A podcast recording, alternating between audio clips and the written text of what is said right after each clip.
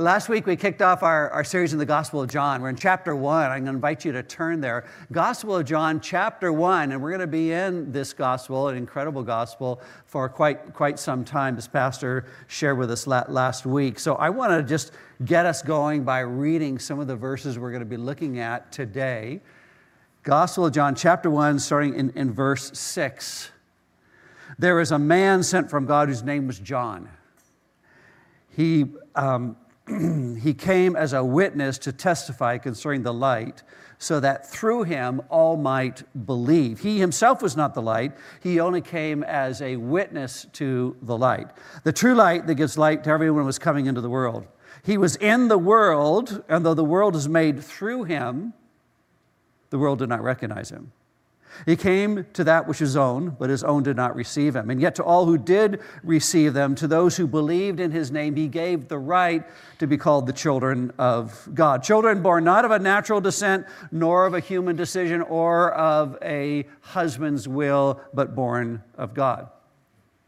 So the Word became flesh and dwelt among us. And we beheld his glory, glory of the only begotten from the Father, filled with grace and truth.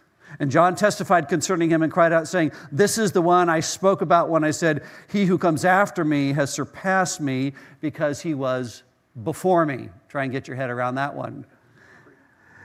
Out of his fullness, we have all received grace in place of grace already given. For the law was given through Moses, grace and truth come through Jesus Christ. no one has ever seen God but the one and only Son, who is himself God and is in closest relationship with the Father, has made him known. What does it mean to be in tune?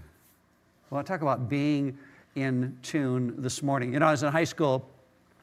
It was around Christmas time, and my girlfriend at the time came up to me and said, Hey, I'm singing in the choir. I signed up for the choir. We're singing Handel's Messiah. And my response was, What? Handel's Messiah. It's classical music.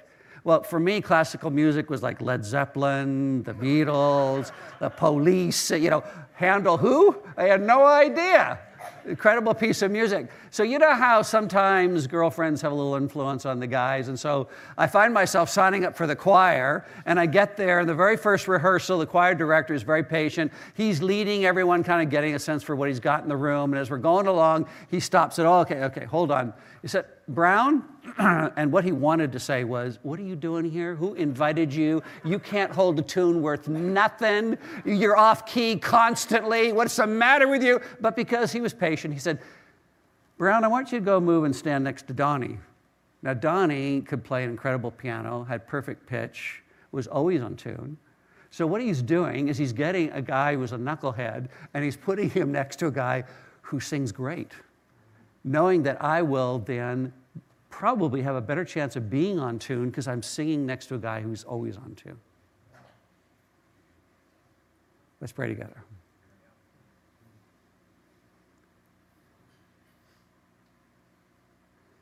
We thank you, Lord, that you sing over us in your great love for us. That you, who has perfect pitch and brings to us the songs of heaven that you want to place in our heart. I pray that, Holy Spirit, you would bring us in tune with the heartbeat of heaven, with the songs of heaven with the music of heaven. That by your grace and truth, you would bring us so that we would be people who would hear the tunes that you're singing over our life. And so, Holy Spirit, come and sing. Come and sing over your people this morning. I pray in Jesus' name. Amen. There was a man sent by God, his name was John. So, at the very beginning uh, of this gospel, he shows us the, the value of a human witness, the value of a person coming into the story and bearing witness to what he's doing. Because the story is, is about God encountering people coming and living amongst us. And so, it's crucial for him that, that humans are part of that, even as today we're called to be part of his redemptive story in, in our day and age. And so he includes them in the story. And so what, what God has done is he has a, a plan and a purpose for us that he lays out. And it's kind of like following a track that he has for us. You know, were you ever either at Disneyland or, or some other amusement park ever driven on those cars that little kids drive in? They have a little steering wheel that goes around and around and around, and you following this track? And, and, as a kid, you feel, like, you feel like you're driving the car. Actually, what you're doing is you're just gently nudging it this way and that way because the track has already been laid out for you, really. And it's been pre designed and predetermined where you're going to end up, which is back at the, at the beginning, right? But as a kid, you think, I'm driving this car. Look at me, you know? You're going around, around like this. It's all very, very exciting. The problem is that in life, we have a real steering wheel and we can actually go off of what God's plans and purposes are for us. And as soon as we do that, you know what we end up doing? We end up doing bumper cars. You ever done bumper cars? Bumper cars, man, that can be a violent sport. That's a contact sport. Bumper cars, which is actually hugely fun when you're a kid. But I, I remember going with a family to drive bumper cars, and, and we get in this, and, and I began to watch the, the, the preteens and the teens of these, of these parents, and I think, you know, I think there's a little vengeance being worked out here. Because the, 12 year old boy just headed for his dad like this and smashed his dad from behind. His dad's neck went like this. I thought, someone's going to be visiting the chiropractor tomorrow. Yeah? This guy has whiplash for sure.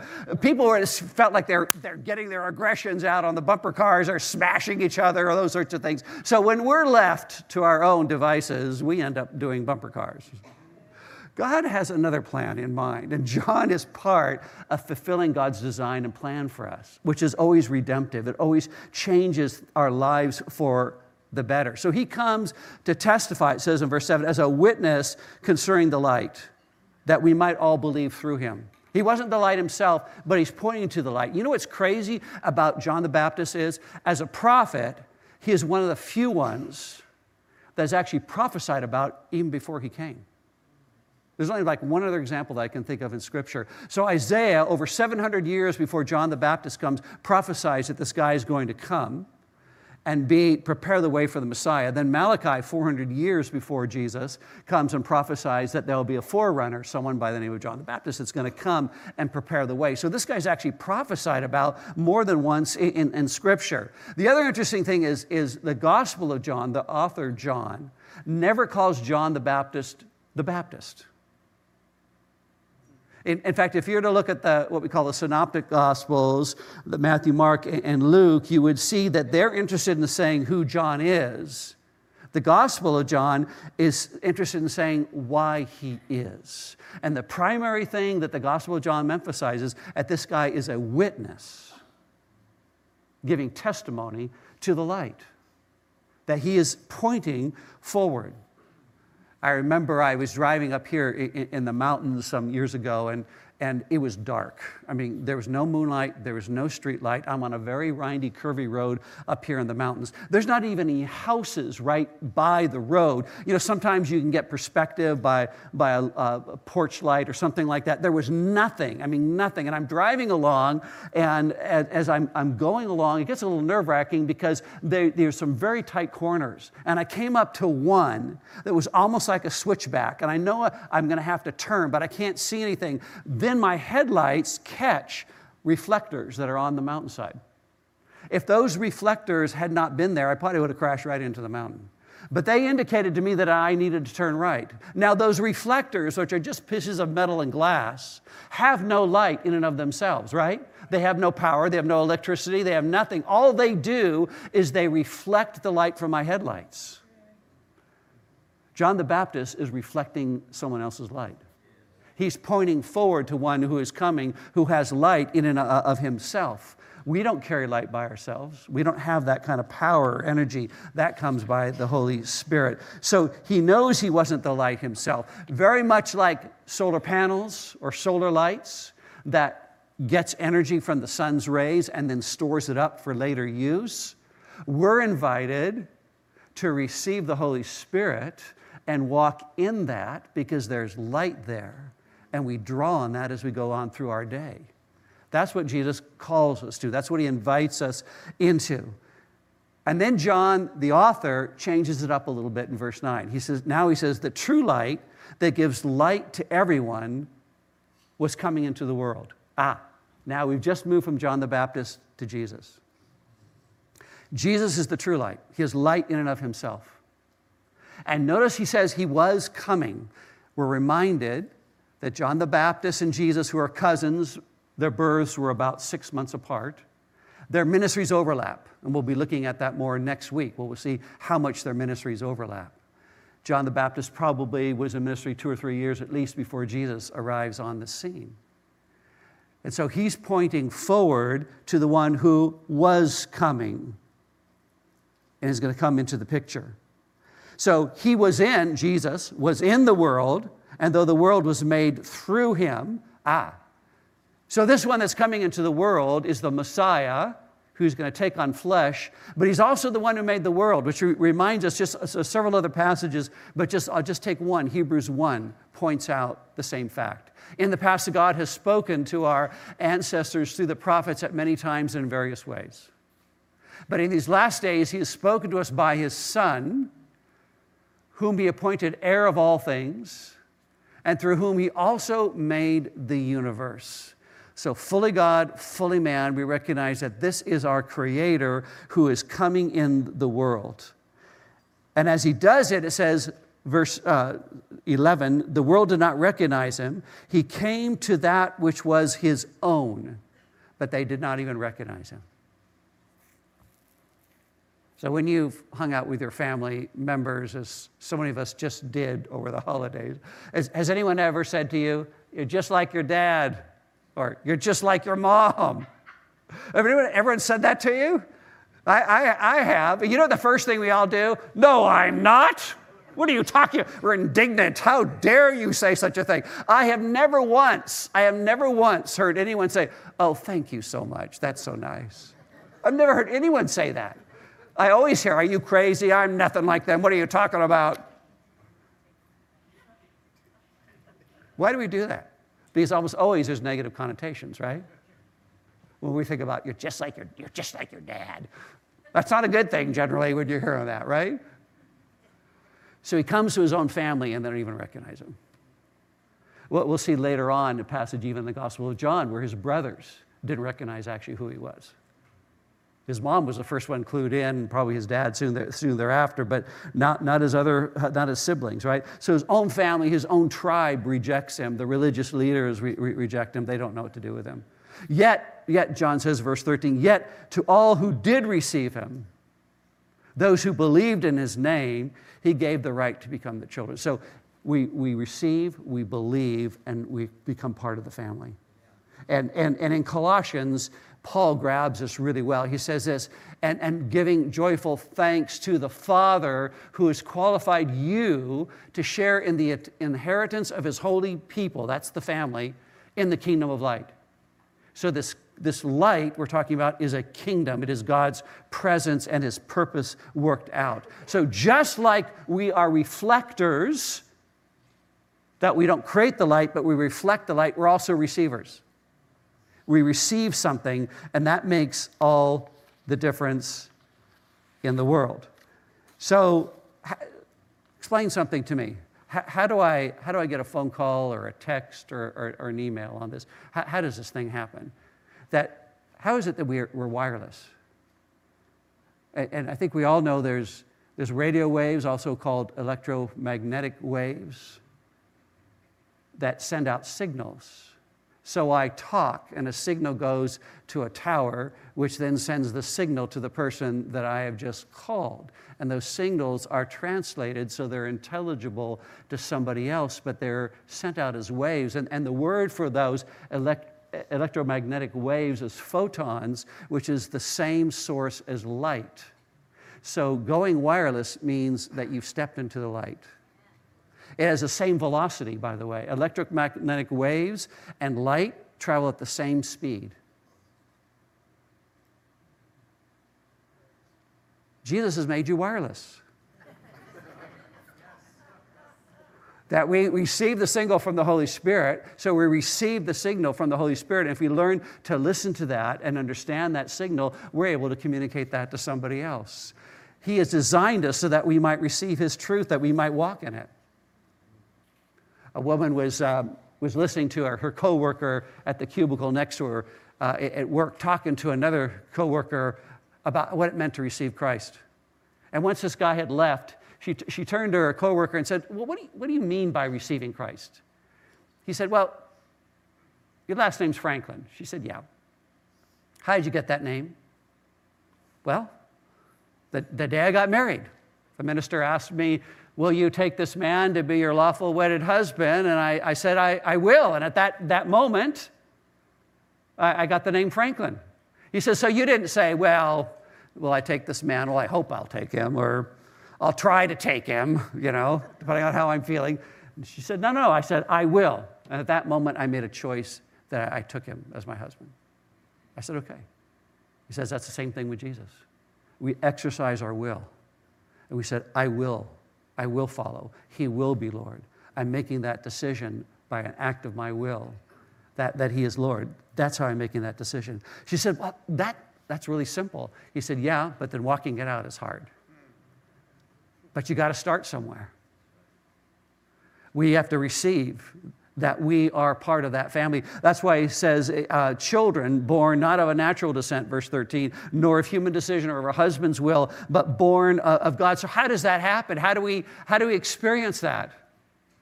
Well, we know for one thing that we decide that, that these words are, are not simply words on a page, but at some point you have to decide that, yes, this is truth and it's truth for me and it's true for me today. That sometimes you have to describe that that's what's happening here is just more than ink on, on a piece of paper. That's why I talk about the fact that Jesus came and he declares the kingdom of God, he pronounces it, but he also demonstrates it by healing people, driving out, out evil, doing all these things that he can both declare it, and demonstrate it.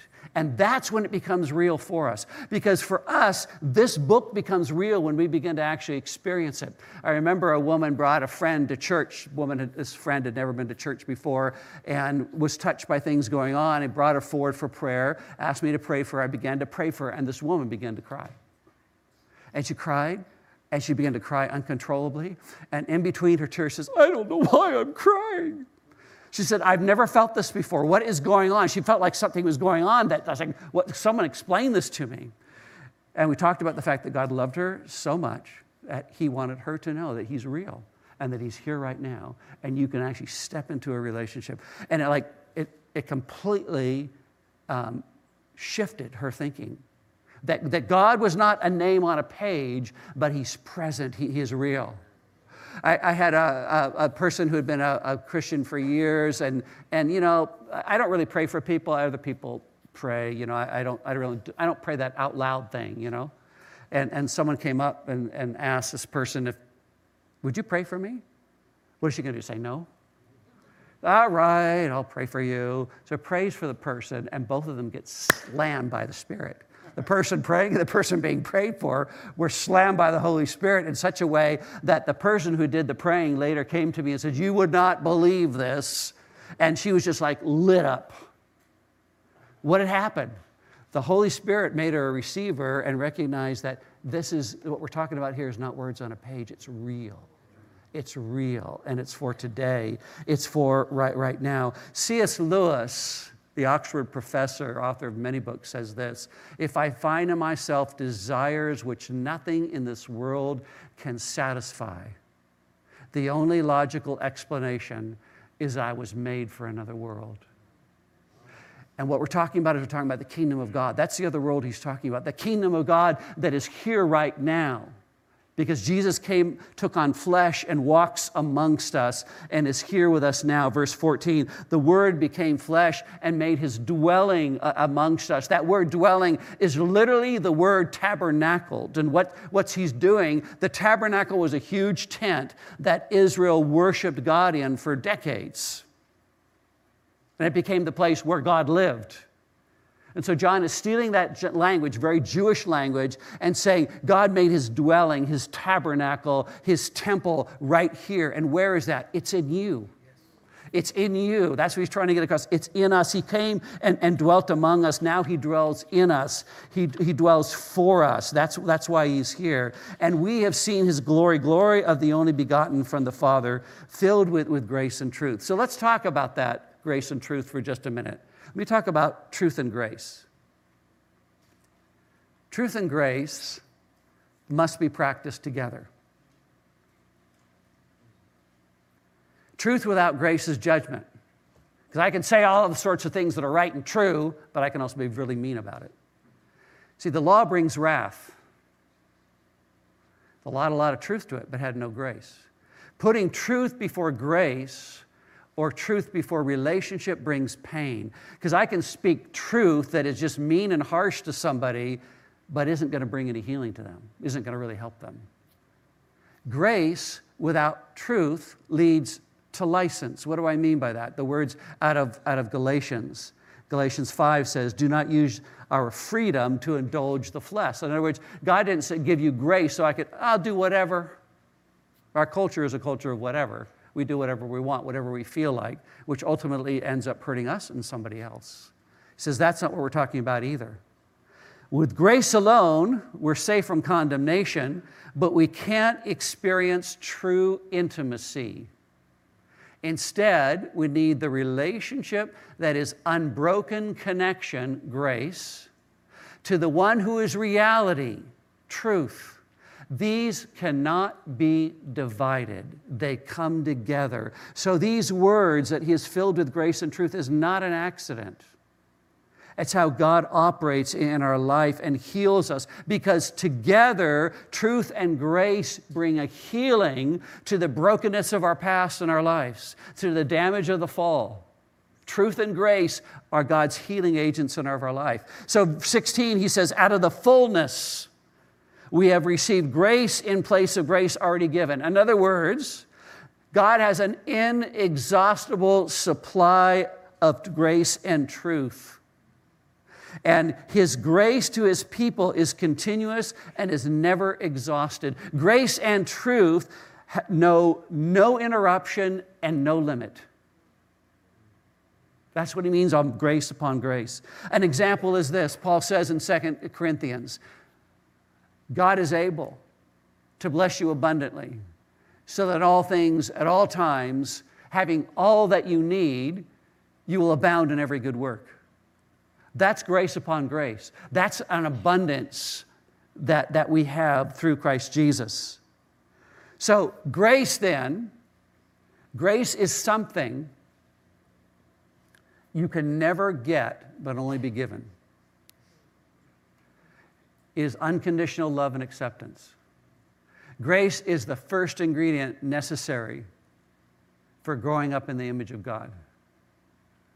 Grace is unbroken uninterrupted, unearned relationship. Grace is the relational aspect of God's character, and it shows itself in unconditional connection to us. We, we need it. Grace gives us a direction so we don't fall back into old patterns.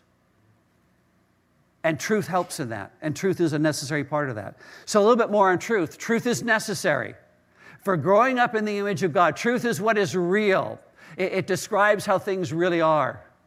Just as grace is the relational aspect of, of God's character, truth is the structural aspect of his character. In other words, God's truth contains the form that our soul and spirit should take. Otherwise, we lose track of where we're going and we go start doing bumper cars in life and damaging other people and giving them whiplash.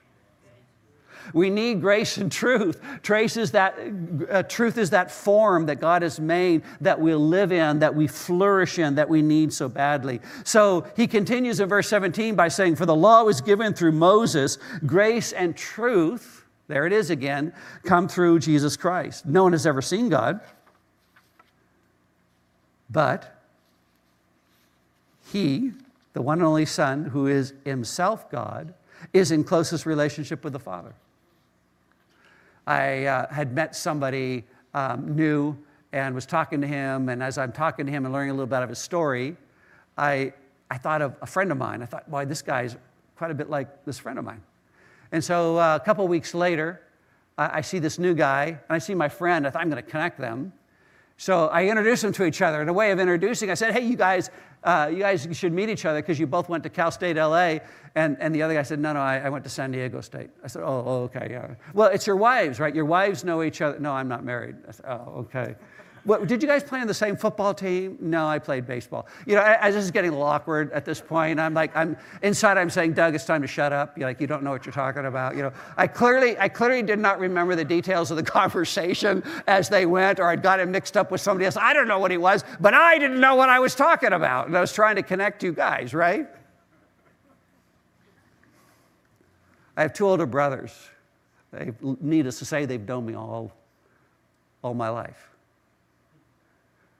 If I didn't talk to them for a year and I picked up the phone and called them, it'd be like I talked to them yesterday. They know everything about me. I know everything about them, all the stuff, and they know all the stuff about me. I know how they think. Uh, I, I, can tell inside jokes to them. They do the same thing with me, and we know exactly what we're talking about. And we can do it in like three or four languages because we were raised overseas in a number of different places. So sometimes when we talk with people, we'll talk in another language, they don't understand what we're saying. But we have that inside, they have that inside track. I know them, in other words. And if I introduced you to them, I would know what I'm talking about. With this other person, I clearly didn't know what I was talking about. God and Jesus are like this. Jesus shows us perfectly who the Father is. How can he do that? He's not only in closest relationship with the Father, this verse says, he is the Father.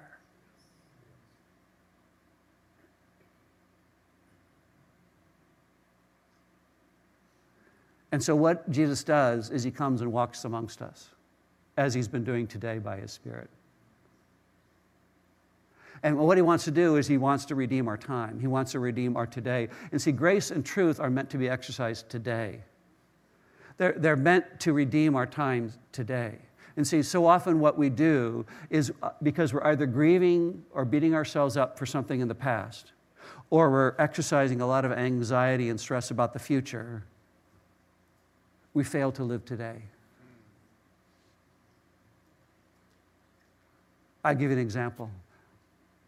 When we fail to live today in the moment, particularly as kids growing up, and then as we go through life, there's stages of development along the way. And unless we go through all those stages of development where grace and truth is able to nurture us and form us, when we skip that and we have to adult too soon, it really messes people up when, when we find, we find people who have, have struggled with substance abuse, what happens is substance abuse, self medicating in any form, takes us out of today because we don't want to be, deal with the pain of today.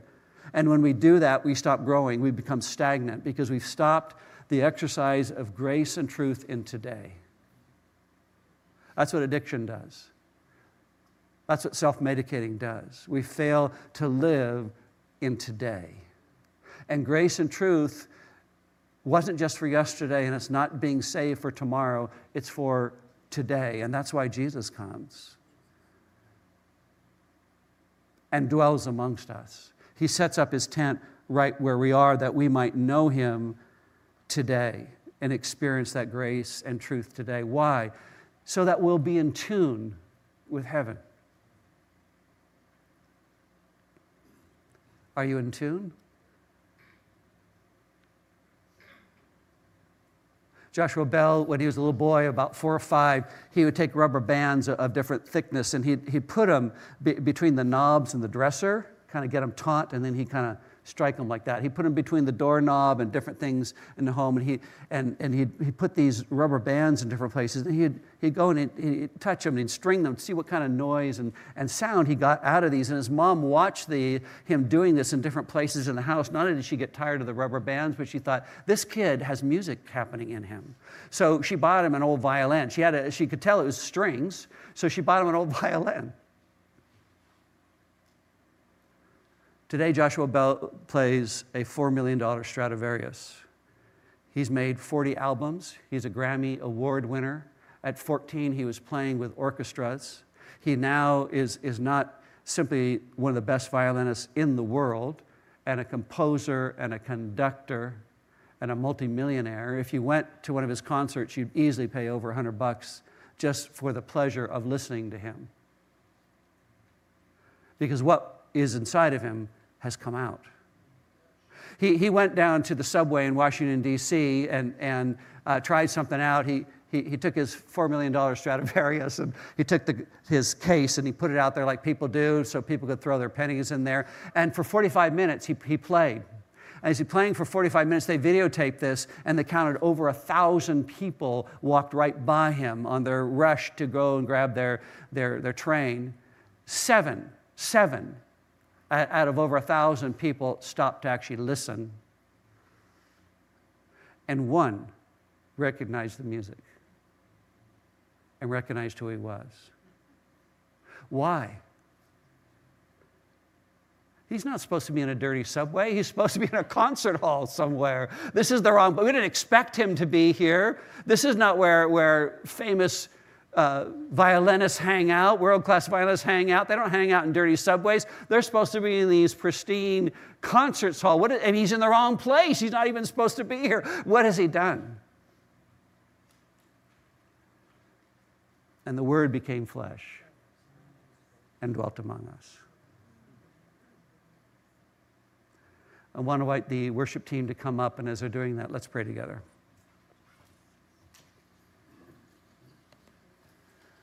Lord, we recognize that in, in the distress and the damage of, of listening to the voices and the music of, of this world, which is so out of tune from your heart, that, that we're people who find that, that we're not in tune to the songs of heaven.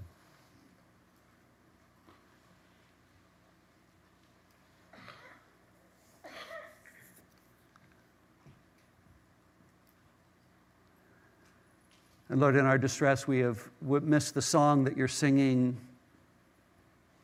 because the song that you sing over our lives is always marked by grace and truth, which is meant for today.